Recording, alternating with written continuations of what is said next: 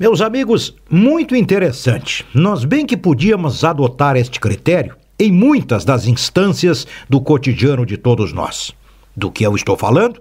Do critério, ou de um critério desempate na Copa do Mundo entre duas seleções.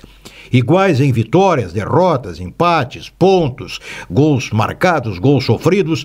Um dos critérios de desempate é o número de cartões disciplinares, amarelos e vermelhos. E nessa disputa, a equipe do Japão eliminou a equipe do Senegal. A equipe japonesa é uma das mais bem comportadas do campeonato, da Copa do Mundo. Interessante.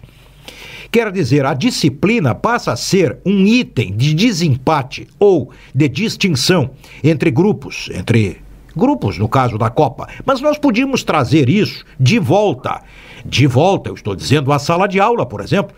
Ao meu tempo de escola marista, nós tínhamos comportamento e aplicação.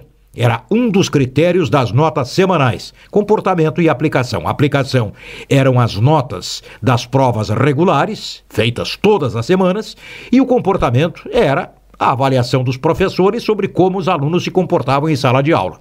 E havia, em consequência, premiação e punição em função do comportamento. Nós estamos vivendo hoje uma sociedade sem disciplina, sem limites. É um vale tudo, a começar dentro de casa, na educação dos filhos. Ah, mas eu não quero é, traumatizar as minhas crianças. Mas que traumatizar, mulher? Mas que traumatizar, ô Bermuda? Educar não é traumatizar dar limites, puxar a rédea da disciplina, isto faz com que as crianças cresçam, cheguem à adolescência e depois à vida adulta, tendo uma noção muito objetiva de disciplina, de cumprimento do dever, o que vai abrir a porta para a reivindicação dos direitos. Caso contrário, nós vamos continuar nesta sociedade em que as pessoas se alçam a cobrar por seus direitos sem antes ter cumprido com seus deveres.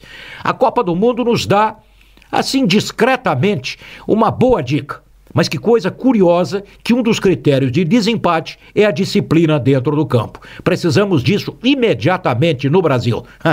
claro que eu estou perdendo meu tempo. Dizer isso para os pais de hoje, dizer isso para as professoras assustadas e desautorizadas em sala de aula, mesmo nos corredores da empresa, qualquer advertência, ah, é assédio moral. O advertido corre para a justiça no trabalho, vírgula. E sabe o que acontece? Ganha a causa.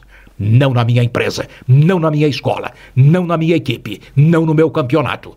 É isso e até a próxima.